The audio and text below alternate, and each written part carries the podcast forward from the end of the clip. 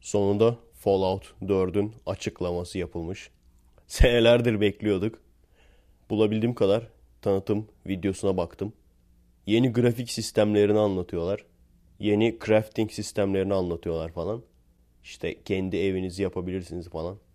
Ama hala da adamların anlamadığı bir şey var. Bizim için grafik sistemi, yeni ışıklandırma sistemi, yeni crafting sistemi o kadar önemli değil. Bana şunu söyle abi. Raider'lar hala da elinde odunla minigunlu adama düz koşuyla dalacak mı? Merhaba arkadaşlar. Nasılsınız? Keyifler nasıl?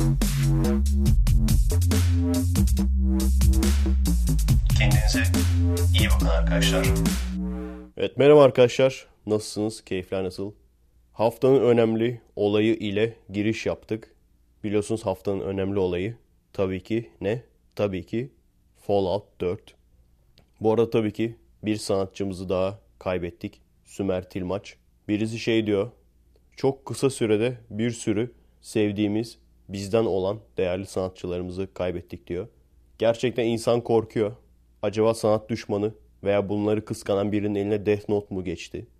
Bakalım şimdi bir değerli sanatçı daha ölürse kısa zamanda tırsmaya başlayabiliriz. Fallout değil de seçim diyeceğimi sanıyordunuz değil mi?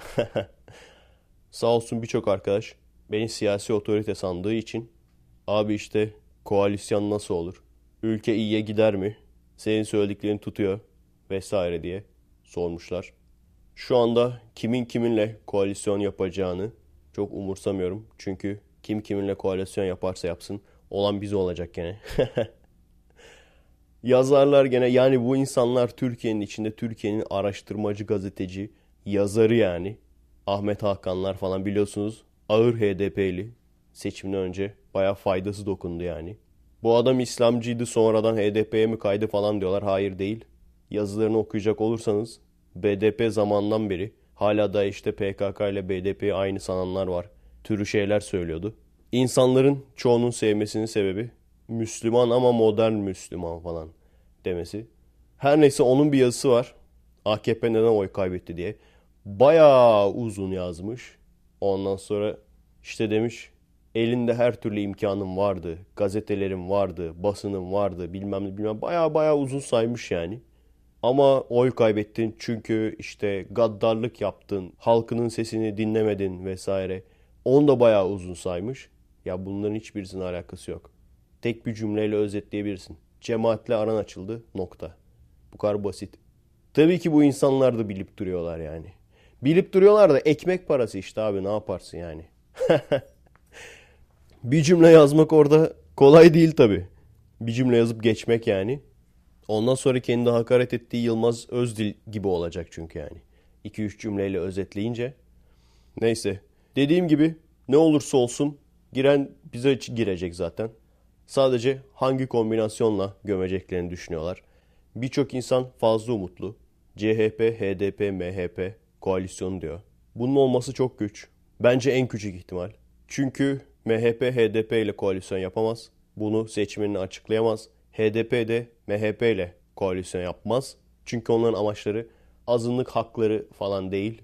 Bir palavra. Palavra olduğunu bizler biliyoruz en azından.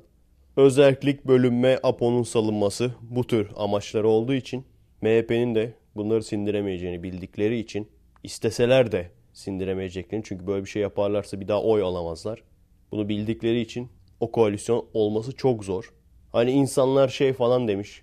İşte kişisel egolarınızı bırakın. AKP'lileri yargılatın. Ondan sonra isterseniz ayrılın falan. Bunlar güzel düşünceler tabii ama şöyle küçük bir unuttuğunuz bir şey var. Seçmenin istedikleri liderlerin sikinde değil. Böyle ufak bir unuttuğunuz böyle bir şey var yani. Benim seçmenim şunu istiyor. Düşüncesi liderlerin umrunda değil. Hepsinin belirli amaçları var. İşin acı yanında seçmenler, farklı partilerin seçmenleri birbiriyle kanlı bıçaklıdır. Sokakta birbirlerine girerler, birbirlerine molotof atarlar, birbirlerine taş atarlar, birbirlerini satırla keserler, birbirlerini linç ederler. Ama siyasi partilerin liderleri kankidir. Büyük ihtimalle tabi olacak olan AKP ile CHP koalisyon, HDP'de destek, MHP'de ben bunların dışındayım deyip ana muhalefet partisi hepsi de böylece rolünü üstlenmiş olacak. AKP HDP ile koalisyon olursa götümle gülerim. Ama matematiksel olarak CHP'nin daha çok şansı var. Olursa üzülmeyin yani HDP işte AKP'yi bitireceğiz. AKP'den hesap soracağız. Ondan sonra Tayyip'i yargılayacağız. Bu tür şeylerle meclise girdiler. Ama merak etmeyin şimdi hükümete destek verseler bile onun kılıfını hazırlamışlardır. Şu anda bir stres sardı sizi biliyorum. Şimdi böyle dediler dediler. Ondan sonra koalisyon olursa veya hükümete destek verirlerse ne olacak falan diye merak etmeyin onun kılıfı hazırdır. Genelde koalisyon yapıldığı zaman birkaç tane bahane vardır. Mesela şunu kullanabilirsiniz. Biz aslında üçlü koalisyon yapacaktık AKP'ye karşı ama filanca partinin yüzünden yapamadık. Biz yapacaktık öteki parti yapmadı. Her parti bunu diyebilir. Onun haricinde tabii ki gene en klasik istikrar bozulmasın diye bir hükümet kurulsun diye ve tabii ki en popüler olanı da meydan tek başına tek partiye kalmasın diye biz en azından onunla koalisyon yaparsak onu zapt ederiz diye büyük ihtimalle bunları duyacağız. Bunlar da çok önemli değil. İleride eğer başkanlık sistemi ortaya atılırsa ve seni başkan yaptırmayacağız diye hashtag açıp o şekilde oy alıp o şekilde meclise girenler, insanları uyarmaya çalışanlara göt kılı diyenler, insanlara uyarmaya çalışanlara sen AKP'nin adamısın diyenler onu düşünsün bence. Eğer ki başkanlık sistemi fikri ortaya atılırsa ve eğer HDP buna destek verirse onun kılıfı ne olacak? Ona gerçekten büyük bir kılıf lazım çünkü. Onun öyle ufak bir kılıf çünkü şimdi koalisyon basit. Zapt etmek için yaptık dersiniz. İstikrar bozulmasın diye yaptık dersiniz. Ama başkanlık sisteminde destek verirlerse ne diyeceksiniz? Yani onun kılıfını büyük bulmanız lazım. X-Large. Durex fabrikasını komple bir günlüğüne kapatmak lazım yani. Ona kılıf bulmak için. O zaman da üzülmeyin. O zaman da Selocan çıkıp gezi dediği zaman her şeyi unutursunuz gene. Hayır öyle bir şey olamaz. imkansız. Hayır imkansız falan değil. HDP'nin amacı bellidir. Bu amacı doğrultusunda da kimi desteklemesi gerekiyorsa, kiminle anlaşma yapması gerekiyorsa onunla yapar. AKP'li de olsa, AKP'siz de olsa amaçları bellidir. İşte azınlık haklarını düşünüp duruyorlarmış. Azınlık hakları için ölüyorlarmış falan. Mesela şunu hiç düşündünüz mü? Zamanında Erdoğan için Second Atatürk diyen Amerikan basını şimdi AKP ile cemaatin arası açıldıktan sonra AKP'nin artık Amerika ile bağlantısı kesildikten sonra sürekli AKP'ye karşı konuşması ve şimdi de Selocan'ı aynı Amerikan basınının Kurdish Barack Obama diye göstermesi. Çok ilginçtir. O zaman işte Amerikan basını pompalıyor Erdoğan'ı diyen insanlar aynı şey başkasına yapıldığı zaman bakın işte Amerikan basını bile bizi destekliyor demeye başladılar. Neden haksızsınız? Haksız olduğunuzun birkaç sebebinden bir tanesi bu işte. Objektif olamıyorsunuz. Söylediğiniz bütün argümanlar yanlış. Yanlış olduğunu göreceksiniz demeyeceğim. Daha önce de demiştim. Gezi dendiği zaman hepsini unutursunuz gene. Birincisi egolarımızı bırakalım. Ortak bir araya gelelim. Kim olursa olsun AKP'yi bitirelim. Ortak bir araya gelelim. Gezi'de bu adamlar kendi bayraklarını açtıkları zaman aynısı denmişti. Ben bu adamlarla balığa bile gidilmez dediğim zaman tabii ki bana faşist denmişti. Ondan sonra ne oldu peki? Ondan sonra Ergenekon, balyoz davaları bunların sonucunda insanlara çok bariz bir şekilde, bariz bir şekilde haksız yere cezalar verildiği zaman ne oldu? Bu adamların tamamı çıktı açıklama yaptı. Biz ulusalcı zihniyete karşıyız. O yüzden bu insanlara destek vermeyeceğiz. Taraf gazetesi çıktı. Bu grupların her birinin sözcülüğünü yaptı. Ve daha sonra ne oldu? Kobani için asker istediler. Alamayınca şehri savaş alanına çevirdiler. Daha sonra ne oldu? Yine aynı şekilde egoları bırakalım, AKP'ye karşı güçleyelim deyip gene sizin oyunuzu aldılar ve sizin oylarınızla meclise girdiler. Ondan sonra adamların sözcüğü size inek demeye başladı. E ne desinler? Bu konuda o yüzden haksızsınız. Siz sanıyorsunuz ki AKP'ye karşı birleşelim, egolarımızdan sıyrılalım. Ancak adamlar kendi çıkarları doğrultusunda herkesle ortak iş yapabilecek kapasiteye sahip. İkinci haksız olduğun sebep çıkıp hala daha ama işte zamanında azınlıklara ne kadar kötü davranıldı bilmiyor musunuz? Size davranılsa iyi mi olurdu? Hiç kimse demiyor ki azınlıkların hakkı olmasın. Biz hiçbirimiz yani sizi bu tür partilere karşı, HDP türü partilere karşı uyaran hiçbirimiz demiyoruz ki azınlıkların hakkı olmasın. Biz Osmanlı zamanında değiliz şu anda. Tamamen dincilerle tartışır gibi hissediyorum yani. Biz ne diyoruz? Siz sanki biz bunları söylemiyormuşuz gibi aynı şekilde cevap veriyorsunuz. Biz diyoruz ki bu tür partiler terör örgütünün uzantısıdır. Bu tür partilerin azınlık hakkı veya işte zalimlere karşı halkı koruma gibi amaçları yoktur. Bu adamların amaçları bellidir. Özellik Apo'nun salınması, doğuyu bölmek ve oraya batı kontrolü altında kukla bir devlet kurmak. Her seferinde haklı çıkıyoruz. Her seferinde haksız çıkıyorsunuz ve haksızlığınızın da bir bahanesi oluyor. Üçüncü sebep siz savaşlardan sıkılmadınız mı? Bak işte meclise girdiler. Bu insanların meclise girmesini istemeyenler savaş istiyor. Öyle mi? Bunu kaçıncı kere söyledin? Daha önce ortalık savaş alanına çevrildiği zaman bu insanlar mecliste değil miydi? Gene meclisteydi.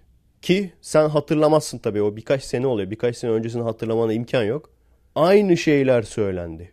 E hani bunlar meclise girdiği zaman barış ortamı olacaktı. Neden hala da böyle davranıyorlar dendi. Şimdi sen gene sanki bu olaylar yaşanmamış gibi meclise girdiler artık barış olacak. Meclise girmelerine karşı olanlar savaş yanlısı diyorsun. Keşke haksız çıksam. Benim haksız çıkmam en çok beni sevindirir. Ama maalesef böyle bir şey olmayacak. Çünkü şimdiye kadar her zaman için ne oldu? Bir şeyler talep ettiler. O istedikleri şeyler gerçekleşmeyince saldırıya geçtiler. Böyle bir barışçılık olmaz. Ben bir şey isteyeyim senden, sen onu bana vermezsen ben sana saldırayım. Böyle bir barışçılık yoktur. Bu tamamen dinci kafası gene bak. Din olduğunun ikinci kanıtı. Bu tamamen dinci kafası. Bana tapmazsan seni yakarım. Bana tapmıyorsun demek ki sen yanmak istiyorsun.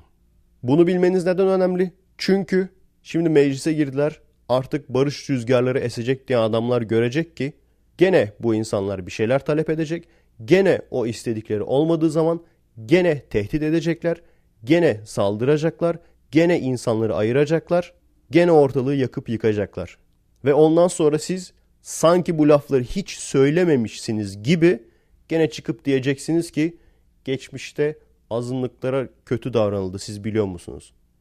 Yarın bir gün gerçekten derdi azınlık hakları olan bir parti gelse buna hiç kimsenin itirazı olmaz. Bizim anlatmaya çalıştığımız bu. İşte Amerika destekliyormuş çünkü insan haklarını düşünüyormuş. Evet aynen ya. Burada var ya Amerikan basını çıldırıyor böyle yerlerde yuvarlanıyor Türkiye'deki azınlık hakları diye. Sabah akşam Türkiye'deki azınlık haklarını düşünüyorlar. Bir tane yolda mesela bir Amerikan basını gördüm. Oturuyordu böyle elleri çenesinde uzaklara bakıyordu. Göz altları torba olmuş. Dedim ne yapıyorsun ne düşünüyorsun? Dedi Türkiye'deki azınlık haklarını düşünüyorum. Obama falan uyuyamıyor. Çıldırmış böyle geceleri şey gibi böyle. Menopoza girdiği için kocası tarafından yeni terk edilmiş dul kadınlar gibi. Yatakta bir oraya dönüyor bir oraya dönüyor. Türkiye'deki azınlık hakları, Türkiye'deki azınlık hakları diye. Aynen acayip düşünüyorlar Türkiye'deki azınlık haklarını. Çok seviyorlar. Yani benim anlayamadığım olay hala da bizim buradaki yaptığımız muhabbete götünden gelip de ondan sonra Efe Aydal sen faşist misin ben seni böyle tanımazdım diyen adamlar. Ya o 50 tane podcast yaptık insaf be. Bakın ben ne dedim? Millete bozuk iPhone kakalamaya çalışan adamı bile ben burada istemiyorum dedim. Bana hala da diyor ki abi HDP'li değilim ama kurnazlık olsun diye HDP'ye verdim. İyi bok yedin kardeşim. Gel yanaklarını öpeyim. yani bakın hala da anlamayan, şüphesi olan, merak eden, bak seni takip etmeyiz diye tehdit eden, seni bırakırız diye tehdit eden insanlar varsa herkesin anlayabileceği dilde biraz daha açık söyleyeyim. Ben veya benim ekibimdeki hiç kimse hiçbir zaman hiçbir menfaat için terör örgütlerinin siyasi partilerini desteklemeyecek. Yarın bir gün adam gibi azınlık hakkı isteyen, halkların kardeşliğini isteyen bir parti çıkar, ona hiç kimsenin itirazı olmaz. Ama hiçbir zaman terör örgütünün siyasi partilerini desteklemeyeceğiz. Neden? Çok basit. Şu anda bunun kısa vadede getirisi olur mu olmaz mı bence olmayacak. Ama olması da hiç önemli değil. Bu benim hayat felsefem. Ben her zaman için doğrunun yanında oldum. Çoğu zaman kendi bulunduğum gruba bile karşı oldum. Ama hiç önemli değil. Her zaman için doğrunun yanında olduğum için küçük menfaatlerin, küçük oyunların, küçük şark kurnazlıklarının peşinde koşmadığım için bazen kâra geçtim. Çünkü hiçbirimiz bizim dışımızda yaşanacakları bilmeyiz. O yüzden bazen kâra geçtim, bazen zarara geçtim ama uzun vadede her zaman için kârdayım. Evet, şunlardanmış gibi gözüküvereyim işim görülene kadar demediğim için iş de bulamadım. Başıma bir sürü dava olayları da geldi. Ülkeden ayrılmak zorunda da kaldım. Kendi haklarını savunduğum insanlar tarafından faşist de ilan edildim. Ancak uzun vadede huzurlarınızdayım. Karşınızda ben varım. O küçük menfaatleri düşünen insanlar hala da bir yerlere bağlı. Benim gibi hiçbirisi özgür değil. Hala da aman şunu haber yapmayalım, aman bu kesimi kızdırmayalım derdindeler. Siz büyük ihtimalle koalisyonun nasıl olacağını, hükümetin nasıl kurulacağını benden daha iyi biliyorsunuz. Çünkü ben geçmişte yaşıyorum şu an. Ben pazartesideyim. 15 Haziran'dayım yani. Siz cumadasınız. O yüzden büyük ihtimalle sizin daha iyi bir fikriniz var. Ben bunları bilmeden söylüyorum ama gene de hiçbir şekilde benim felsefem değişmez. Çünkü önemli olan küçük menfaatler, küçük oyunlar değildir.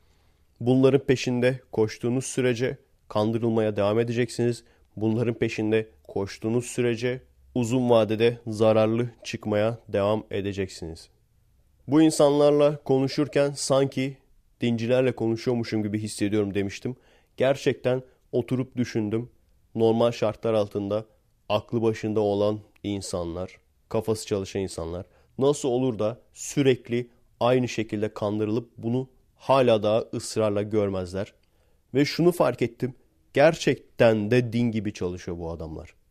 Yani şu anda dinler bu kadar mantıksızlıkları, çelişkileri olduğu halde nasıl bu kadar insan tarafından takip edilebiliyorlar? Özellikle şehir yerlerinde, hadi kırsal yerlerde zaten cahil insanımız daha çok. Ama şehir yerlerinde yani okumuşların da olduğu yerde çevre meselesi arkadaşlar. Çevredeki, etraftaki insanlar sürekli aynı şeyleri doğru olarak söyledikleri zaman sen onları eleştirmekten, topluluğa karşı konuşmaktan korkuyorsun. Bu gerçekten toplumu çok güzel bir şekilde yönlendirme taktiğidir, yönlendirme stratejisidir. O yüzden adamların üniversitelere yani dinlerin şeyhleri vardır. Dinler gerçekten şeyhler olmasa çok zor hareket eder. Hani dinimizin şeyhe ihtiyacı yoktur falan diyorlar ama gerçekten dinlerin şeyhleri olmasa çok zor gelişir. Hatta belki de insan olarak geriler yani insan sayısı olarak geriler diye tahmin ediyorum. Bu ülkeyi bölmek isteyen bölücülerin şeyhleri de üniversitenin içine sokulmuş kantinde görebileceğiniz kantinlerde, belirli fakültelerde görebileceğiniz, belirli kollarda, belirli topluluklarda görebileceğiniz karizmatik duran böyle karizma abilerdir. Bu insanlar kendilerinden aşırı emin konuşurlar. Bir, ikincisi çevrelerini iyi etkilerler. Üçüncüsü çevrelerindeki insanlar sürekli aynı şeyi söylediği için azınlıkta kalanlar onlara karşı konuşmaktan korkarlar bir. İkincisi de herkes aynı şeyi tekrarladığı için büyük ihtimalle bu adamların söylediği doğrudur derler. Stratejileri bu. Bu şekilde insanları çok rahat kandırabiliyorlar. O yüzden ben tartıştığım zaman adamlar mala bağlıyor. Sanki ben hiçbir şey söylememişim, bu söylediklerimi söylememişim gibi adam hala da geri sarıyor. Hala bana şeyini söylüyor. Ama diyor işte azınlıklara zulüm yapılırken iyi miydi? Ben sanki azınlıkların hakkı olmasın diyorum veya ben sanki azınlıklara zulüm yapılsın diyorum. Gene anlatıyorum bak daha basit Bilal'i anlatır gibi anlatıyorum. Terör örgütünün siyasi kanadı azınlık hakları arayan bir grup değildir. Bizim söylediğimiz bu. Bizim bu partilere karşı olmamızın sebebi de bu. Azınlık hakları lafını kullanırlar. Ha şunu da ekleyeyim. Çünkü o zaman da gelecek yani şu anda bunları söyleyenler yani işte meclise girdiler artık azınlıkların hakkı olacak diyenler, meclise girdiler artık barış ortamı sağlanacak diyenler, meclise girdiler artık AKP hesap verecek diyenler. Zamanı geldiği zaman siz şunu da söyleyeceksiniz. Ama işte özellik oluversin. Onların da hakkı değil mi kendi devletlerini kurmak? Sıra ona gelecek. Bunu da söylemeye başlayacaksınız. O yüzden sizin gelecekte söyleyeceğiniz o lafa ben şimdiden cevap vereyim. Bu tamamen benim şahsi görüşümdür. Yani herhangi birini temsil ettiğimi de zaten düşünmüyorum. Ben herkesin kendisini temsil etmesi gerektiğine inanıyorum. O yüzden benim şahsi görüşümdür. Özellik olursa sana giren çıkan mı olur diyorsunuz. Evet bana giren çıkan olmaz. Eğer ki bizim vergilerimiz o özerk olan yerlere gitmeyecekse bana giren çıkan olmayacak. Söz veriyorum bak. Hiçbir itiraz etmeyeceğim. Eğer ki orada kullanılan kaçak elektriğin faturasını buradaki insanım ödemeyecekse bana giren çıkan olmayacak. Söz. Eğer ki benim öğretmenim oraya atanmayacaksa benim doktorum mecburi hizmet için oraya gitmeyecekse evet bana giren çıkan olmaz. İnsanlar gerçekten oradan buraya vizeyle, pasaportla gelmesi gerekecekse ve aynen farklı iki ülke gibi geldikleri kaldıkları sürede sınırlı olacaksa evet bana giren çıkan olmaz. Gerçekten sizin iddia ettiğiniz gibi o özellik istediğiniz şehirlerde ayrılmak isteyenler çoğunluktaysa tabi. Evet kendi ekonomilerini kendileri döndüreceklerse ve kendi ekonomilerini döndüremediklerini fark edip Türkiye'den nafaka istemeyeceklerse bunlar bize zamanında faşistlik yaptı aylık bize para versinler demeyeceklerse bana giren çıkan olmaz. Birçok seyirci belki de seyircimin büyük bir çoğunluğu gerçekten bunu kendisine sindiremiyor. Yani ülkenin bölünmesini bunu kendisine sindiremiyor. Toprak kaybını bunu kendisine sindiremiyor. Ancak bizim elimizden gerçekten zaten bir şey gelmez. Bunlar planlandıysa biz anca bu şekilde konuşuruz, anca söyleriz. Bunun haricinde elimizden bir şey gelmez. Çünkü en büyük sorunumuz bizim güçsüz ülke olmamız. Yani azınlık sorunumuz bence yok. Güçsüz ülke olma sorunumuz var. Biz güçsüz ülke olduğumuz için dışarıdan gelip ensemize vurabiliyorlar bu şekilde. Dışarıdan derken Avrupa ülkelerinden bahsediyorum. Biz güçsüz ülke olduğumuz için insanlar bizimle birlikte olmak istemiyor. Kim onları kandırıyorsa onlarla birlikte olmak istiyorlar. Gerçekten bu dediklerim olacaksa ki ben olacağını sanmıyorum. Özellik olduğu vakit bu söylediklerimin olacağını, birçoğunun olacağını sanmıyorum yani. Ancak gerçekten bunlar gerçekleşecekse gerçekten bana giren çıkan yok. Hayat bu tür şeylere kafa yormak için, kafa patlatmak için çok kısa. Benim daha basit istediklerim var hayatta. İzmir'de sokağa çıktığım zaman kafama molotof taş yeme korkusu olmaması. Yani bir yerden bir yere yürürken rahat bir şekilde yürüyebilmek. Çok mu şey istiyorum bilmiyorum. Ama bunun haricinde biz güçlü ülke olmadığımız için bizim başımızdakiler hiçbir zaman bizi umuruna takmadığı için ne yaparsak yapalım gerisi boş. Diyorlar ki iç savaş çıksın temizlensin kim kazanırsa kazansın. Ötekisi diyor ki ihtilal olsun. Bunların hiçbirisi çözüm değil. Fayda değil zarar getirir böyle şeyler. İşte olay bu. Moralinizi bozmadım inşallah. Bence moral bozacak bir şey söylemedim. Sonuç itibariyle koalisyon ne olursa olsun, hükümet ne olursa olsun. Çok aşırı sevinmeyin, çok aşırı üzülmeyin. Yolumuzda biz devam edeceğiz. Gene kendimizi geliştirmeye devam edeceğiz. Kendimizi geliştirip birikim sahibi olup mutlu olabileceğimiz bir şehir veyahut mutlu olabileceğimiz bir ülkeye gidebiliriz. Onun haricinde diyelim ki hepimiz haksız çıktık. Ülke çiçek gibi oldu. ülke süper oldu diyelim. Ülke on numara bir ülke oldu yani. Biz hepimiz haksız çıktık. Gene de bir şey kaybetmezsiniz. Çünkü her daim kendini geliştirmiş insan başarılı olan insandır. Yani hükümetin falan ne olduğunu çok önemi yok. Hükümet size uygun değildir. İnsanlar ona oy vermiştir. Size uygun olmayan bir hükümettir. Başka bir yerde çalışırsınız. Bakarsınız gerçekten biz haksız çıktık. Ülke çiçeğe döndü. O zaman da geri dönersiniz. Kökü bizde nasılsa yani. Bu arada burada benim son haftam. 5 günüm kaldı. 5 günden sonra artık çalışmayı bitiriyorum. Emekli olacağım öğretmenlikten. Aşırı yorucuydu. E biliyorsunuz benim yani hayalleri olan bir insan için hayalleri bitiyor yani. Hayal kalmıyor. Vakit olmuyor çünkü hiçbir şeye. Burada işte diğer filmcilerle tanışacağım falan diyordum. Hepsi yalan oldu. Gene de bir sefer bile olsa öyle bir buluşmaya katılmaya çalışmak istiyorum. Denk getirebilirsem eğer. Ama bunların haricinde gerçekten sevdiğim bir işti. Çocukları seviyordum çünkü yani. Patronla aramız o kadar süper değildi ama en azından burası Amerika olduğu için birbirinin yüzüne gülüyordun.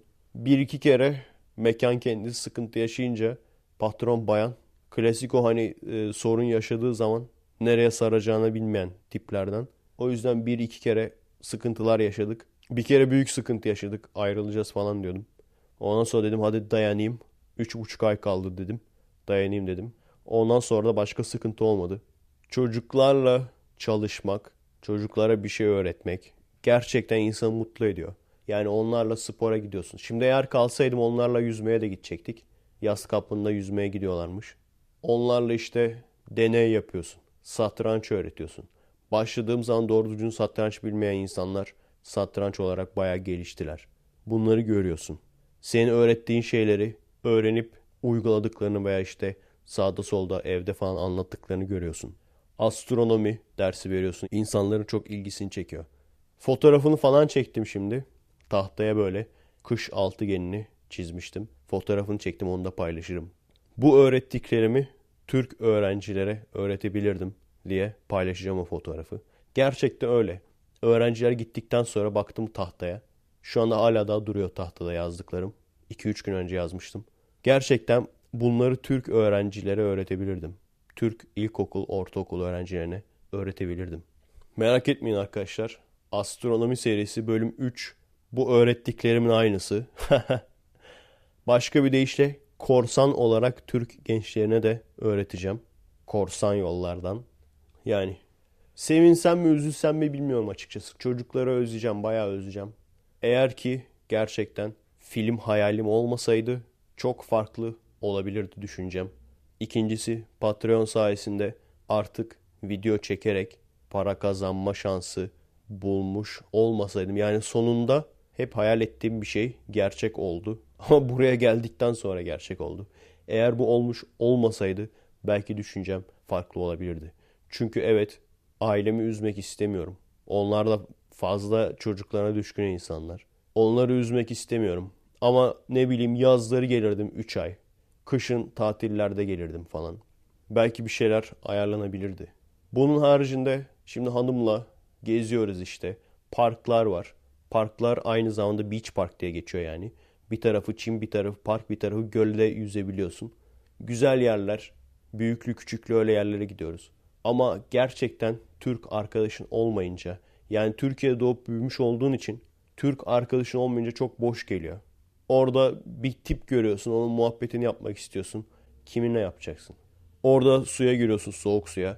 İşte soğuk ama girince alışılıyor falan muhabbet yapacaksın. Kime yapacaksın yani? Çok ilginç. Benim gibi hayatının çok büyük bölümünü asosyal ve tek başına geçirmiş bir insan. Bu kadar kısa sürede insanların etrafında, arkadaşlarının etrafında, topluluk içinde geyik muhabbeti çevirerek yaşamaya nasıl bu kadar alıştı, nasıl bu kadar kısa sürede alıştı bilmiyorum. Aikido'ya başladıktan sonra arkadaş çevrem oldu. Ve ondan sonra çok kısa sürede alıştım. İnsan eğlenince demek ki bunun müptelası oluyor. Herkesin keyfi başkadır. Bizimki de böyle bu şekilde gülmek işte birlikte. Toplanarak gülmek, geyik muhabbeti yapmak. İşte böyle arkadaşlar. O yüzden dayanabileceğim kadar dayanmaya çalışacağım. Hiç olmadı uzaklarda falan böyle. Şehirden uzak falan bir yerde yaşamaya çalışırım. Hiç şehrin ortasında olmazsa yani. Onun haricinde de sürekli farklı ülkelere gidip gelip oralarla ilgili video çekmek hayallerimden birkaçı sadece. Tekrar söylüyorum. Eğer yaptığınız iş maaşlı bir işse bu illa memurluk olmak zorunda değil. Öğretmenlik olabilir. Hatta işte freelancer gibi çalışan biri olabilirsiniz. Grafiker gibi, designer gibi. Gerçekten böyle iseniz ve acaba yurt dışına daha mı iyi olur diye düşünüyorsanız evet yurt dışına daha iyi. Yurt dışına daha rahat olursunuz. Ama maalesef şunu da fark ettim. Mücadelenin, kavganın olmadığı bir yer yok. Hayal kırıklığının olmadığı bir yer yok. İsterseniz cennetin en cennet mekanına gidin bu da değişmeyecek yani. O yüzden her halükarda yani yapayalnız böyle dağ başı bir yere gitseniz bile mutlaka bir, bir şeylerle mücadeleniz olacak. Mutlaka bir sebepten dolayı hayal kırıklığı yaşayacaksınız. Mutsuzluğunuz olacak. Hiçbir şey olmasa bile yalnızlık çekeceksiniz. O yüzden Türkiye'den gidebileceğim kadar uzağa gittim. Şu anda gerçekten bulunduğum şehirden, İzmir'den büyük ihtimalle gidebileceğim en uzak nokta. Dünyanın ta öteki tarafı diyebilirim bulunduğum yer. Ama yine de farklı farklı mücadeleler, farklı farklı zorluklar, farklı hayal kırıklıkları. Bunlar değişmiyor. Hiçbir yer yok ki bunlar bitsin. Demek ki yaşamanın bir parçası. Demek ki insan olmamızın bir parçası. Demek ki insanlar o yüzden uyuşturucu müptelası oluyor. Yani bu insanın beynindeki bu kimyasal reaksiyonu yok etmek için. Hayal kırıklığı, hüzün, sürekli mücadele etmekten yorulmak. Bunları herhalde yok etmek için insanlar kendini uyuşturucuya veriyor. Ondan sonra da ölüp gidiyorlar. Yazık. Evet. Bilmiyorum ben konuştuğum zaman böyle moraliniz bozuluyor. Bence bozulmaması lazım. Neden bozulmaması lazım? Nereye giderseniz gidin. Böyle dört dörtlük muhteşem, hiç sıkıntısız bir yer yok. Daha iyi yerler var. Kesinlikle daha iyi diyebileceğiniz yerler var. Daha rahat, kafanızın biraz daha rahat olacağı yerler var. Ama dört dörtlük sıkıntısız yer yok. O yüzden siz çizginiz neyse çizginizin doğrultusunda ilerleyin. Hani işte tepedekiler değişecek, hükümet değişecek, çok güzel şeyler olacak. Böyle bir dünya yok. Bunlar yalan. Bunlar yalan arkadaşlar. Böyle bir dünya yok. Net yok yani. Demokrasi denilen şey sadece bir göz aldanması. Hani siz kendi istediğinizi seçiyorsunuz falan hikaye bunlar yani. O yüzden çizginizde devam edin. Mutlaka ödülünü günün birinde alırsınız. İstikrar çok önemli. Yürümeye devam etmeniz yılmadan çok önemli. Benim mesai başlar. Kendinize iyi bakın. Yarın görüşürüz arkadaşlar.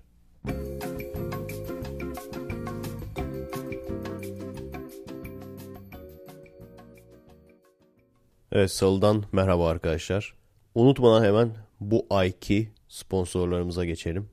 Bu ayki sponsorlarımız Cem Bilge, Swealand, Kıvanç Günbaş, ismini vermek istemeyen bir arkadaşımız. Sancar Bek, Okurman, Seçkin Acar, Evren ve Teknoloji. Bu arada Evren ve Teknoloji site adıymış. sponsor olmak için sponsor olmuşlar yani. Onlara da teşekkür ediyoruz. Sitelerine girer bakarsınız. Anıl Gücü Yener, Kasval Zoom Deykun, Defne G, Uğur Sakaoğlu, Kaan Yazgan.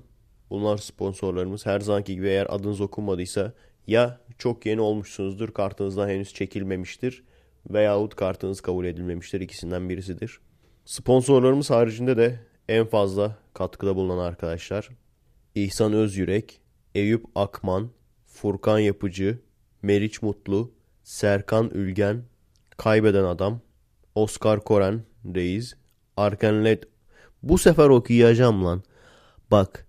Arkenelt Orgolmir. Al okudum bu sefer. Atakan Zilifli, James Onur Benli, Muaz Samlı, M. Cem Kobal. Bunlar da sponsorlar haricinde en fazla katkıda bulunan arkadaşlar.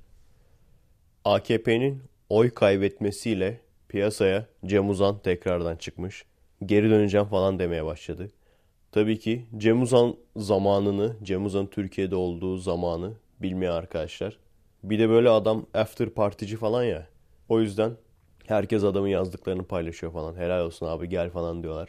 Onun Türkiye'de olduğu zamanı çok iyi hatırlıyorum. Şunu diyebilirim AKP'nin yaptığı belki de en iyi iş.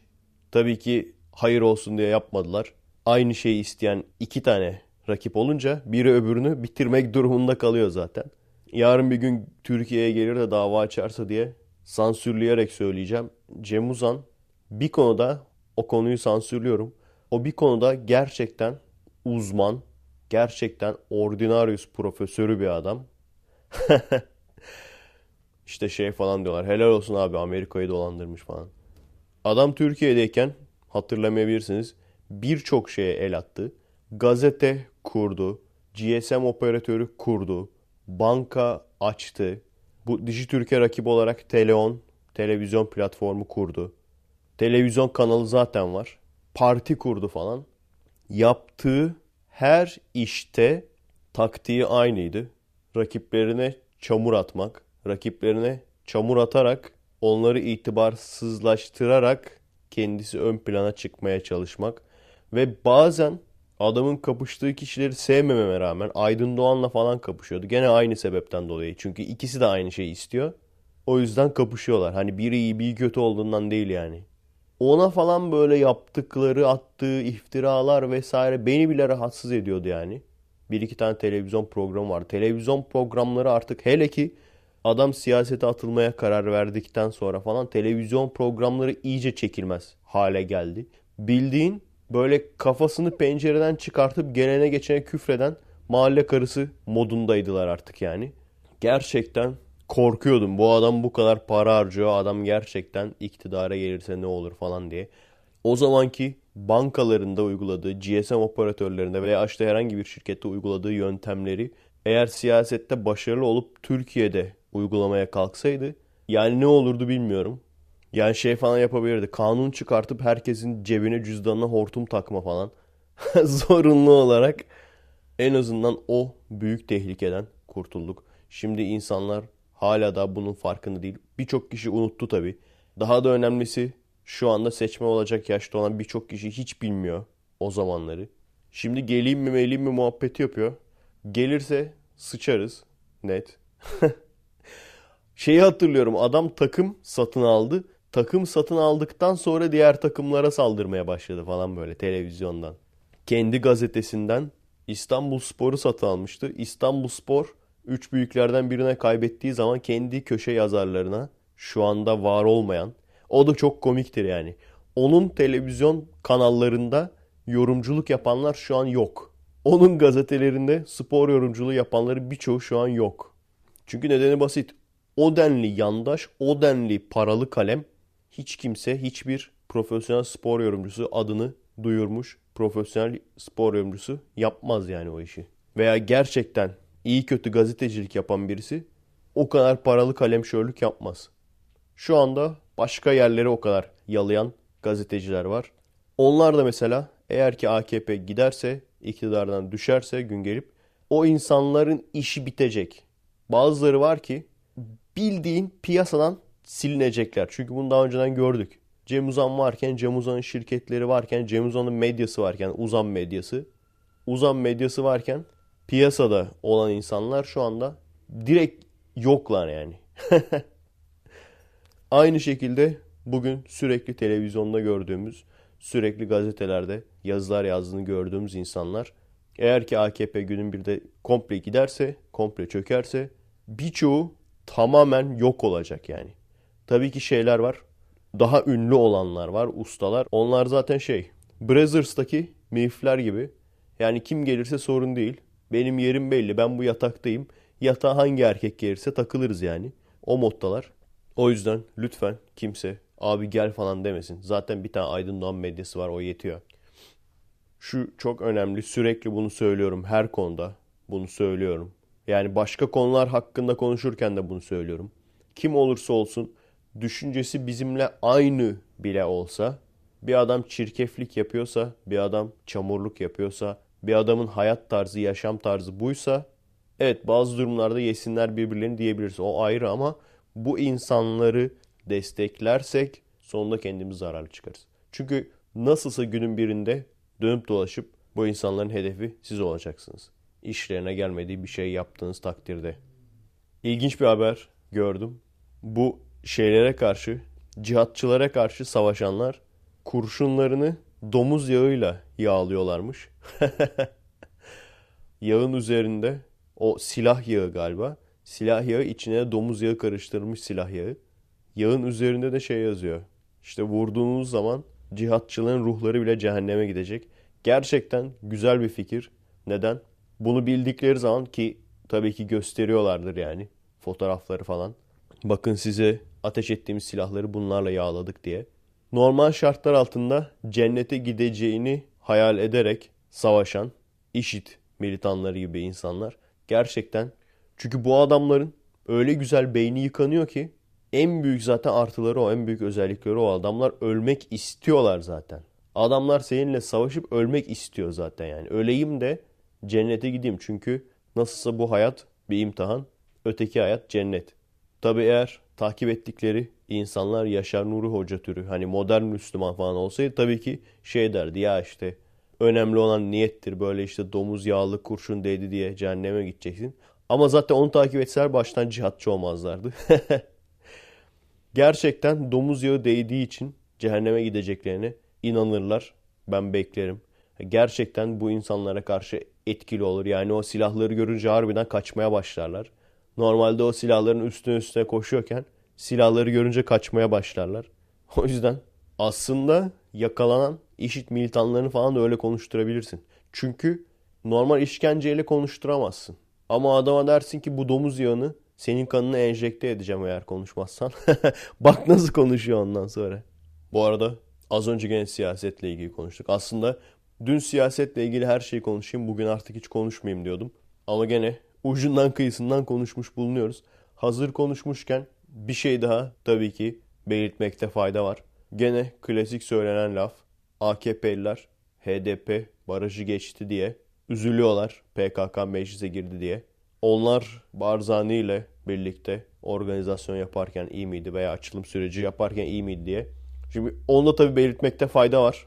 Hani bölücü partiler deyip duruyoruz ama gelmiş geçmiş hatta Cumhuriyet tarihinin bir numaralı en başarılı bölücü partisi ne HDP'dir, ne BDP'dir, ne DTP'dir. Hiçbir APO partisi değildir. Birinci parti söylememe gerek var mı? Siz anladınız o birinci partiyi. Gerçekten o birinci parti olmasaydı ne bu tür terör örgütlerinin siyasi partileri başarılı olabilirdi ne de bizzat terör örgütü kendisi başarılı olabilirdi. Bu insanlar zaferi kendilerine fazla mal ediyorlar ama eğer o bir numaralı bölücü parti dediğim parti olmasaydı, kurulmasaydı bunların hiçbirisi başımıza gelmeyecekti. Teröristler terörist olmaya devam edecekti. O kadar. Daha ötesi olmayacaktı yani. Daha önce de söylemiştim zaten 2002 yılında terör bitmişti, şehit bitmişti. Daha sonra nasıl olduysa zirveye çıktı. Sonra zirveye çıktıktan sonra açılım süreci vesaire açılım süreci kapsamında terör örgütleriyle mücadele etmiş bazı subayların içeri alınması, bunları kimin yaptığını, kimin yaptırdığını, kimlerin eliyle yaptırdığını çok iyi biliyoruz. Cemaatle kavga ettiler. Ondan sonra propaganda filmlerinde kendilerini Kemalist olarak gösterdiler. HDP ile kavga ettiler. Kendilerini milliyetçi olarak gösterdiler. Nuri Alço'yla falan kavga ederlerse kendilerini ne olarak gösterecekler? Bekliyorum. Her neyse boş verin şimdi siyaseti. Geçen podcast'te olması lazım. Şey demiştim. İlk insanlar kitabına başlıyorum demiştim. Ve o zaman bir soru sormuştum. Neandertallar eğer insanlardan farklı bir türse nasıl oluyor da çocuk sahibi olabiliyorlar? Şimdi bu kitapta denk geldim. Gerçekten farklı bir tür değilmiş. Gerçekten farklı bir alt türmüş. Tam adı da Homo sapiens neandertalsiz mi öyle bir şey. Yani gene Homo sapiens ile başlıyor. Hatta orada şey falan diyor yani modern kıyafetler giydirseniz çok aşırı göze çarpmaz, çok aşırı fark edilmez belli olmaz deniyor. Görüntü olarak belirgin iki tane farkları var. Birinci fark alınları düz değil. Yani bizim şöyle bakacak olursanız kaştan kafanın tepesine kadar o alın kısmı düzdür bizde.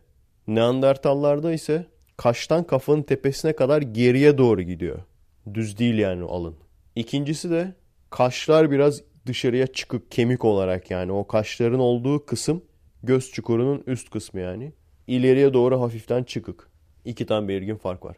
Bir tane bir kere anlatmıştım ya. Kekomagnon diye mi? Kekomanci diye mi? Böyle bir isim takmışlar gene. Bir tane eleman vardı. Gerçekten garip görüntüsü olan. Polislerle falan böyle fotoğraf çektiren falan. Millet tabi dalga geçiyor adamın görüntüsüyle de.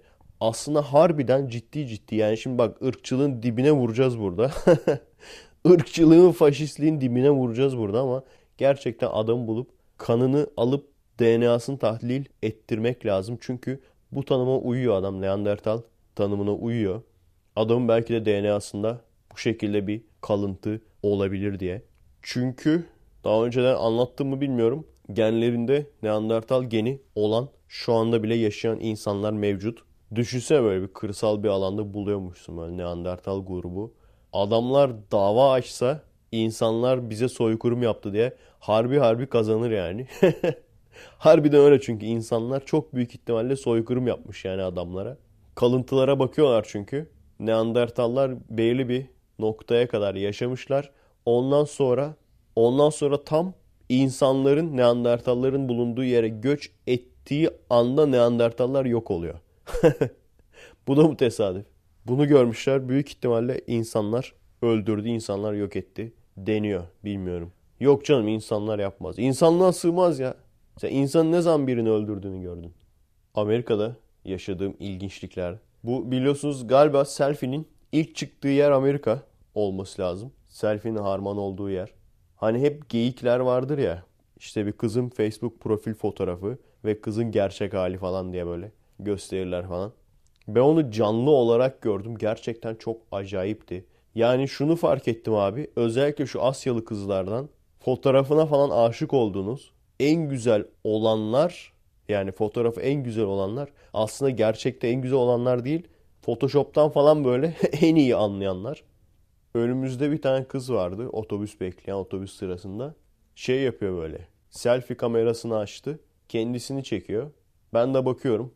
Yüzü falan gözüküyor yani şeyden, telefondan. Böyle klasik Asyalı kızların böyle farklı yüz surat yaparlar ya. Bizim Türk kızları da hatta onlara özenir. Dudaklarını büzerler, yana kaydırırlar ağızlarını falan. Anime gibi böyle yaparlar. Aynen öyle yapıyor falan. Ama şey böyle yani Asyalı kızlar genelde güzel olur. Bu böyle şey kısa boylu, bacakları kalın falan. Çok fazla gideri olmayan birisi. Ondan sonra baktım. Yüzü pürüzsüz. Renkler falan harika. Yüzü de çok güzel. Lan dedim tabi arkadan görüyorum kendi yüzünü görmüyorum. Sadece telefondan görüyorum. Lan dedim şey işte. Hani yüzü güzel olup geri kalanı güzel olmayan kızlardan herhalde falan dedim.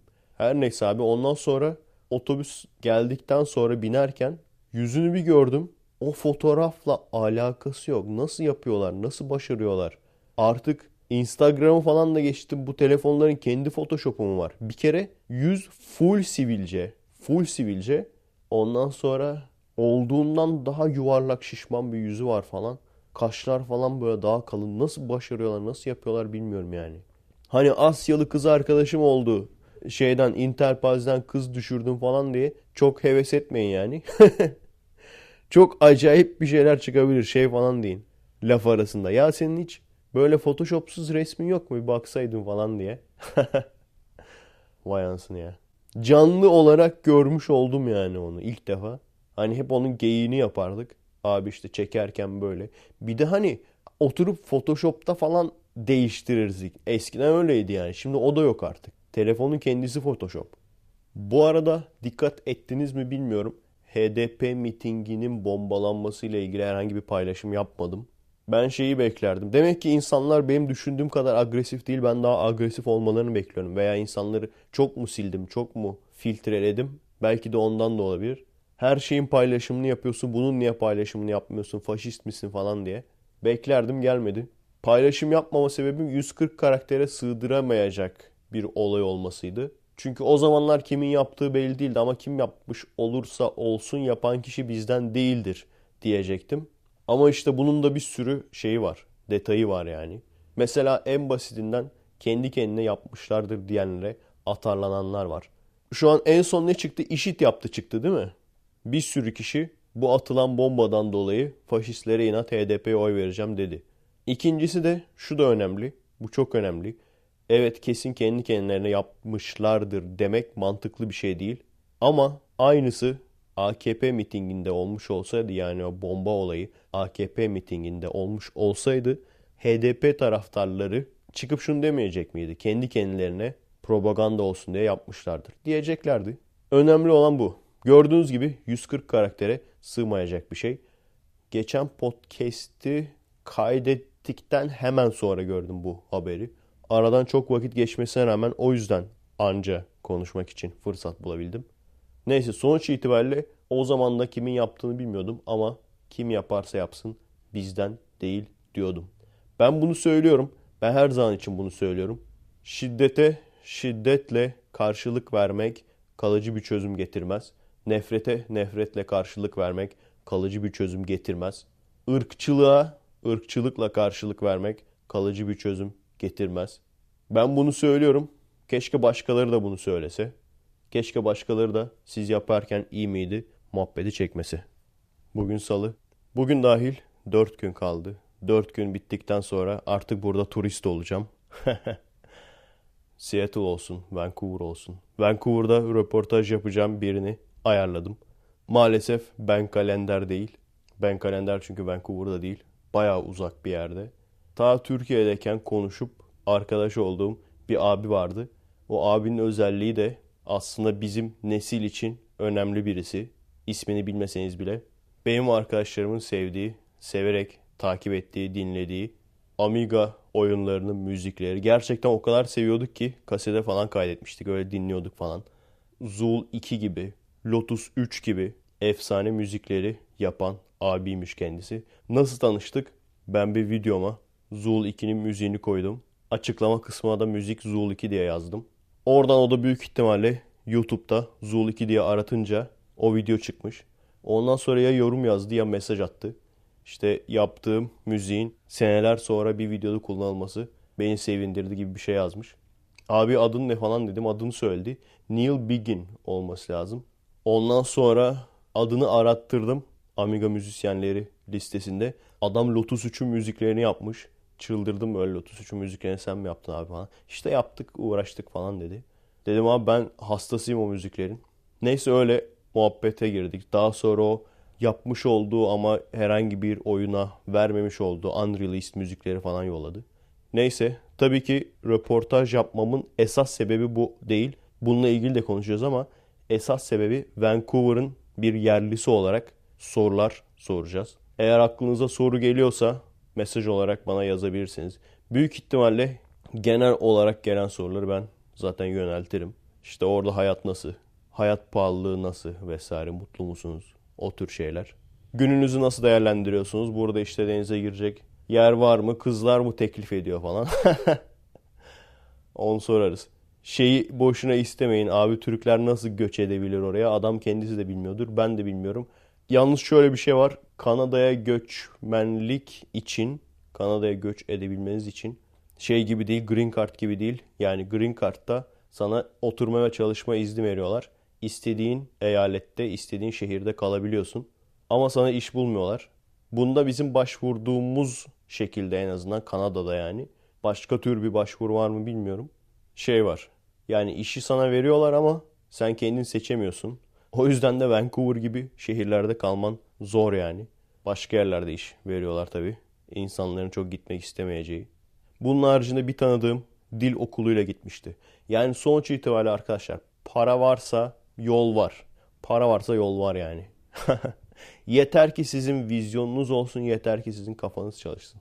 Ha güzel bir yer ama o kadar kendini parçaladığını, o kadar her şeyi gemileri yaktığına değer mi? Şu bakımdan sıkıntılı uzak olması. Türkiye'ye çok uzak. Ne bileyim İstanbul'dasınızdır. İstanbul Vancouver diye bir uçak var mı bilmiyorum. Öyle tek uçak ise değer.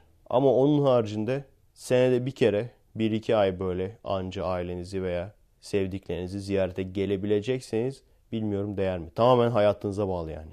Ailenizle aranız iyi değilse, çok böyle arkadaşınız yoksa, fazla sosyal değilseniz, çok geniş çevreniz yoksa falan o zaman sizin için daha iyi. O zaman yardırın gelin yani. Vancouver'da bir sürü arkadaşlıklar bulursunuz. Ben burada şey diye düşünüyordum. Buradan da işte arkadaşlarım olur falan. Yani arkadaş sahibi olamadım. Burada öyle kafam birebir tutan. Yani yok bir Türk arkadaş gibi yok yani tabii ki. Bu kadar kendi kültürümüze, kendi gülme sebeplerimiz bile farklı bizim yani. Onlara alıştıktan sonra zor. Ama öğrencilerime çok alışmıştım. Yani gerçekten her öğrencim gittiğinde içim bir kötü oluyor. Dün işte bir öğrencim daha son günüm dedi artık anca seneye gelirim dedi. Ben dedim ben seneye yokum maalesef. Onu da öyle yolcu ettik gene böyle içim bir kötü oldu. Hatırlıyor musunuz arkadaşlar? İlk geldiğim zamanlarda da söylüyordum. Yani Green Card alabilmek için işte Ankara'ya falan gitmem gerekiyordu. O yüzden hadi dedim rastgele bir buluşma yapayım.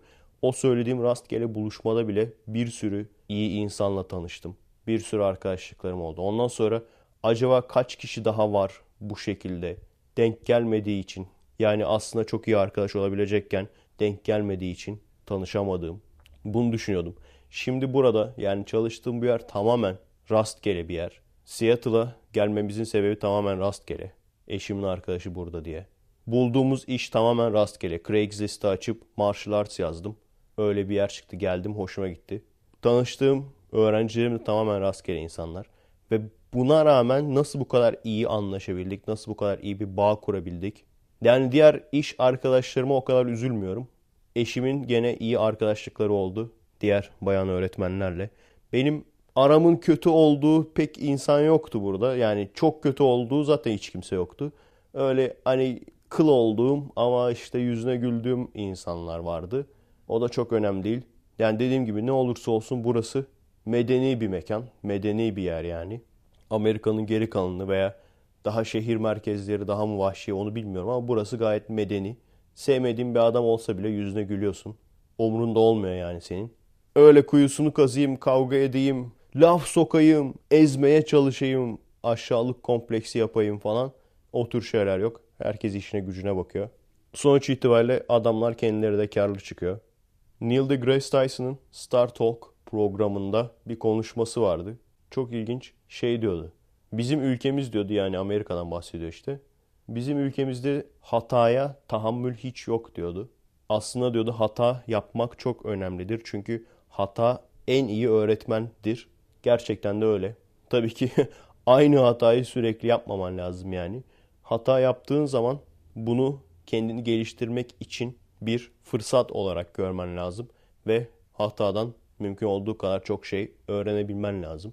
Çok ilginç çünkü ben de tam tersini görüyorum. Yani o adam diyor ki Amerika'da hiç hataya tahammül yok. Aslında burada ben hiç böyle patronu gelip de atar gider yaptığını bilmiyorum yani. Özellikle erkek patron burada daha çok duruyor. O zaten hiç o şekilde davranmıyor insanlara. Öyle bir ego manyaklığı falan zaten yok. Çok ilginç abi şunu da düşündüm yani. Bu adam Türkiye'de böyle bir yer açsa yani elemanlarını çalıştıramaz. Kimse iş yapmaz. Bağırılmadığı için. bir de öyle bir şey var yani. O da ilginç. Yani diyorum ya arkadaşlar hani hep böyle çok havalarda geziyoruz. İşte bize yakışan ülke olsun falan veya işte bize yakışan iş yeri olsun. Ama işte bize yakışan diyoruz da bizim de yakışmamız lazım. O da önemli yani. Hatta o bence daha da önemli. Hani adamları diyoruz ya bu adamlar çok tahammülsüz. Gerçekten öyle. Askerden tut herhangi çalıştığım bir yere kadar. En ufak bir hataya tahammülleri yok. Küçücük bir hata yaptım hemen başlar. Ne biçim iş yapıyorsun? Ne oluyor abi öyle bağırıldığı zaman yani adam daha mı iyi öğreniyor? Hayır. Güzel güzel insan gibi hatasını söylesen çok daha iyi bir şekilde, çok daha düzgün bir şekilde insanlar kendilerini geliştirecekler. Evet bunu diyoruz ama bunu diyen insanlar kendisi de bunu yapıyor. Bunu diyen insan başkası hata yaptığı zaman bu sefer ona atarlanıyor. Ne biçim iş yapıyorsunuz vesaire. İnsan hatası bu abi. Hatayı herkes yapar. Benim ekipten birisi vardı hatırlıyorum. Çekimin ağzına sıçtı yani. şey yapmamış. Fokusu almayı unutmuş. Bütün gün dağa çıkıp falan çekim yapmıştık. Çekim çöpe gitti komple. Ama adama tek hiçbir şey demedim. Çünkü benim felsefemdir o. İnsanlar insan hatası yapabilir. Ha her şeye rağmen gene de öğrenmeseydi o zaman tekrardan çağırmazdım. O ayrı mesele ama ne oldu? Daha sonra öğrendi ve şu anda en üst düzey ekip üyelerinden bir tanesi. Bazen insanlar geliyorlar işte korkuyorlar tamam mı? Birkaç tane hata yaptıkları zaman korkuyorlar. Abi işte senin de çekimini rezil ettim. Ya insan hatası bu abi. İnsan her zaman hata yapar. Hata yapa yapa öğreneceksin. Gerçekten hiç umurumda değil. Sadece eğer gerçekten anlamamakta ısrar ediyorsan ki şimdiye kadar öyle birisi olmadı yani. Anlamamakta ısrar eden birisi olmadı. O zaman ya daha küçük görev veririm ya da çağırmam. Ama onun haricinde sabırlı bir şekilde anlatırsan, sürekli hatalarını söylersen zaten gelişiyor insanlar. Ya benim için o hiç önemli değil. Biz zaten gelenlerin çoğu gönüllü olarak geldi yani o zamanlar. Şimdi biraz daha yarı gönüllü olacak. Yarı bir şeyler verebileceğiz. Benim tek istediğim karakteri düzgün adam olsun. Saçma sapan atar yapan, kendi başına benim adıma konuşmayan başkalarıyla. Benim adıma iş bağlayan falan adam vardı yani. Böyle saçma sapan işler. Böyle adamlar olmasın. Onun haricinde insan hatası tabii ki olacak. Yani bunu anlamamız lazım. Onun haricinde şeyi düşündükçe bunalıyorum. Biz burada tabii yalnızlık çekiyorduk ama bir noktada da Kafamızı da dinliyorduk yani. Şimdi akrabalar, arkadaşlar falan tanıdıklar. Gene kafa şişirmeler başlayacak. Yani şeyi hiç sevmiyorum. Bazı insan oluyor sürekli bir şeyler anlatıyor. Yani ben sana anlat dedim mi abi? Arkadaşlarına, akrabalardan, tanıdıklarına. Yani ben sana anlat dedim mi? Yani ben sana nasıl kötü bir olay yaşadım? Bugün nasıl bir kötü olay yaşadın? Çok merak ediyorum yaşadığın o kötü olayı. Bana anlat dedim mi? Veya benim yapabileceğim bir şey mi var? Yani düştün kolunu kırdın ben de doktor muyum da bana anlatıyorsun. Yapabileceğim hiçbir şey yok. O zaman bana niye anlatıyorsun? Ben başıma gelen kötü olayları hiç kimseye anlatmıyorum. Bazen en yakın eşime bile anlatmıyorum yani. Eğer kendisi hali hazırda bilmiyorsa yani anlatmıyorum. Çünkü başıma gelen kötü olayları yardımcı olamayacak, yardımcı olmasına imkan olmayan insanlara anlatıp onların sinirlerini bozmak istemiyorum. Çünkü aynısı bana yapılıyor. Ya abi anlatmayın. Yani seyircilerin bilmiyorum üstüne alınmış mıdır? Seyircilerim o kadar önemli değil. Çünkü onlar yazı olarak yazıyor. Hani çok böyle rahatsız bile olsam hızlı okur geçerim. O çok önemli değil yani. Yanıma oturup yani bir muhabbete gelmişiz orada. Veya bir ziyarete gelmişiz. Bir ne bileyim yemeğe gelmişiz. Yemek yiyeceğim yani. O yemeği boğazıma diziliyor anasını satayım. Şununla şöyle kavga ettim. Bu bana bunu dedi. Ya demeyin konuşmayın lütfen ya. Kaçırdınız beni bak öteki yani yurt dışına kaçırdınız anasını satayım. bak yurt dışına kaçırdınız beni. Onu hatırladıkça yani onu düşündükçe bunalıyorum. Evet bunalma sebeplerinden bir tanesi de bu işte.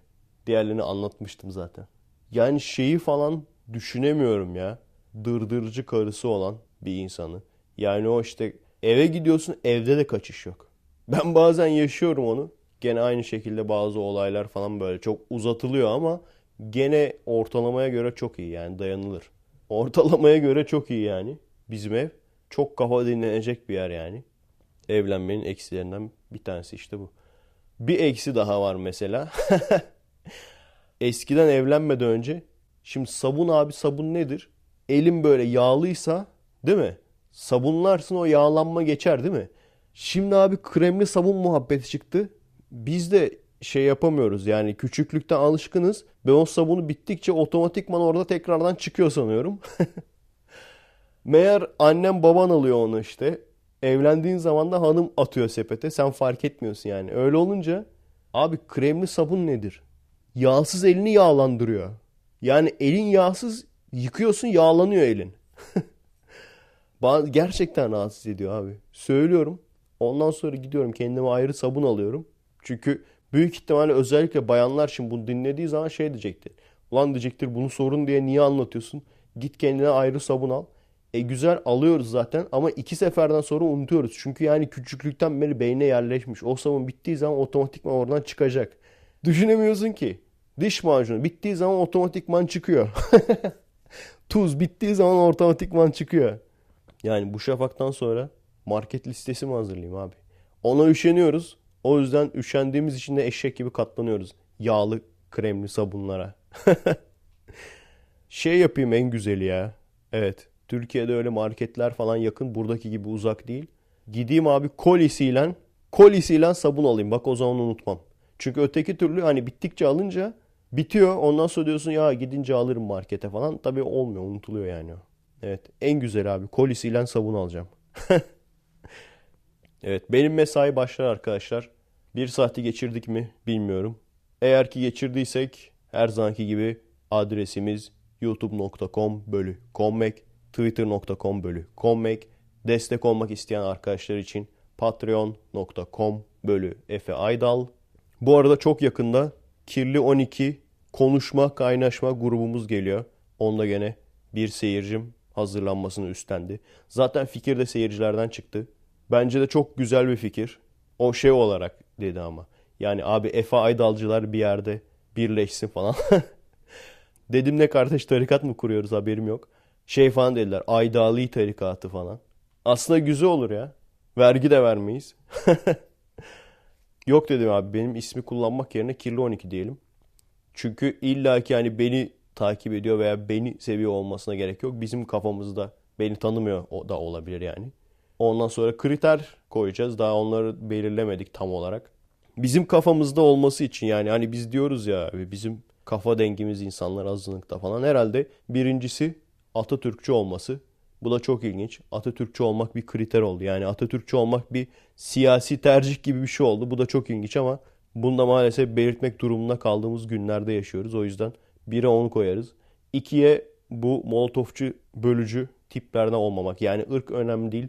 Yani biz şey değiliz. Türksen övün, değilsen itaat etme neydi? O tür düşünen insanlardan değiliz yani biz. O yüzden ırk, etnik kimlik bizim için hiç önemli değil. Benim bizzat bir sürü kendisi Kürt ama Türk bayrağını seven, vatanını seven düzgün seyircim var. Bunların var olduğunu ben biliyorum. Her ne kadar medya bunu tam tersi olarak göstermek istese de yani terör örgütünün Kürtleri temsil ettiğini iddia etse de bunun doğru olmadığını ben biliyorum. Bizler biliyoruz yani. Sadece ben değil. O yüzden bir Atatürkçü olması diyeceğiz büyük ihtimalle. İki bu tür terör örgütlerinin stratejik olsa da olmasa da yandaşı olmaması. Yani başka bir deyişle şu part-time humanist tiplerden olmamak. Onun haricinde bakın başka ne diyeceğiz. Çok ilginç bir şey söyleyeyim. Büyük ihtimalle din ibaresi koymayacağız mesela. Aslına bakarsanız bizim grubun, bizim topluluğun en büyük özelliklerinden bir tanesi tamamına yakınının dinsiz olması. Ama aslında düşünecek olursan şu ilk iki kriteri koyduğun zaman dine gerek kalmıyor. Çünkü din aslında Türkiye'de nerede doğduysan doğduğun yere göre değişen bir şey. Bir insan gerçekten düzgün on numara bir insan olabilir. Ama doğduğu yerden dolayı dindar bir yerde doğduğu için kendisi de fazla düşünmemiştir bu konuyu. Düşünmediği için de dindar olarak büyümüştür. Veyahut laik Müslüman olarak büyümüştür. Zaten Kemalist olan birisi aşırı dinci olmaz. O yüzden yani şu ilk iki kriter artı belki bir iki kriter daha aklımıza gelirse onları koyacağız. Ve böyle bir tanışma, kaynaşma grubu yapacağız. Bence çok güzel olacak. Hatta IRC'den chat falan alacakmış. Kirli 12 domaini üzerinden. Bakalım. Çok ilginç ya chat odası. Ne kadar ilginç lan. Onu bilir misiniz arkadaşlar? Ben senelerdir o olayı görmüyorum. Acaba gençler onu hiç mi yaşamıyor veya başka bir yerde yaşıyorlar mı? Chat odası diye bir şey var. Giriyorsun herkesin yanından iki var falan. Böyle hep birlikte topluca konuşuyorsun falan. Güzel bir şey. Ha şey ekleyecektim bak onu hatırladım. Atarlı giderli insan istemiyoruz. Bazen mesela bu kriterlerin hepsine uyuyor. Ama dallama oluyor adam gene de. Yani çok çok ufak farklı bir şey söylesin. Farklı bir partiden olsun. Farklı bir takımı tutsun. Hemen alevleniyor. Diyorum ya kanoncular, nikoncular gibi. Aynen öyle. Hemen alevleniyor karşısındaki. Ya bırak. Olabilir. Hiç senin kaldıramayacağın düşüncede bir adamdır. O zaman da muhatap olmaz. Benim de bir sürü kaldıramayacağım düşün. İşte şu iki kriter mesela. Ben şahsen benim kaldıramadığım iki şey o. Hala da bu ülkede yaşayıp Atatürk'e karşı konuşanlar. Bir de çıkıp da stratejik olarak biz HDP'yi destekliyoruz bilmem ne. Hala bunun muhabbetini yapanlar. Benim kaldıramadığım iki tane insan çeşidi. Ama gidip de bunlarla kavga etmiyorum yani. Çünkü bir kere her şeyden önce haklı bile olsan sonuçsuz bir şey. Sonuç getirmeyecek bir şey. Hele ki biz azınlığız diyoruz ya birbirimizi bulalım yalnız olmadığımızı anlayalım diyoruz. O yüzden öyle bir ortamda kavga, gerginlik, öyle bir ortamın gerilmesi kesinlikle istemediğim bir şey. Neyse bakalım. Bu arada kirli12.com podcastçi arkadaşlar devam ediyor. Onu da hatırlatayım. Tepeden bir ilk 10 kişi falan düzenli olarak podcast yüklemeye devam ediyorlar. Sıkıldığınız zaman onlara bakarsınız. Bu ara şeye çok sardım. Hani şey diyordum ya creepy pastaya sardım diyordum. Şimdi daha çok sardığım bir şey var. Size şeyi anlatmıştım ya SCP'leri. Onun bir tane YouTube kanalı var. SCP Readings diye. Yani SCP Readings. Bir bayan okuyor. Hatta sesini ilk başta Bayan Kest'e benzetmiştim. İngilizce okuyor tabi. Bayan Kest'in de öyle İngilizce creepy pastaları vardı. Biraz ona benzetmiştim. Her neyse şu anda benim keyfim o oldu yani eve dönerken. Şey de bitti zaten. Şu tarihle ilgili podcast yapan abinin de podcastleri de bitti. Dinleye dinleye bitirdim onları da. Yeni çıkartsın diye bekliyorum artık. Şu anda SCP'leri dinliyorum. Bayağı eğlenceli. Bayağı hayal gücü sınırlarını zorlayan şeyler. Şey istiyorum. Fallout'a fan filmi yapmıştım ya. Bunlara da aslında bir fan filmi yani bazı SCP'lere fan filmi yapmak isterim. Ama vaktimizi, enerjimizi başkasının konusuna film çekerek harcar mıyız bilmiyorum.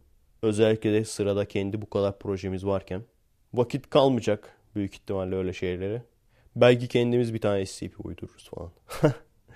Her neyse arkadaşlar laf lafı açtı. Gene konuşmayı uzattık. Kendinize iyi bakın. Bu podcast'te dinle ilgili konuşmadık. Bak hangi tanrıya emanet olun diyeceğim şimdi ben. Neyse kirli 12'ye emanet olun. Merhaba arkadaşlar. Nasılsınız? Keyifler nasıl?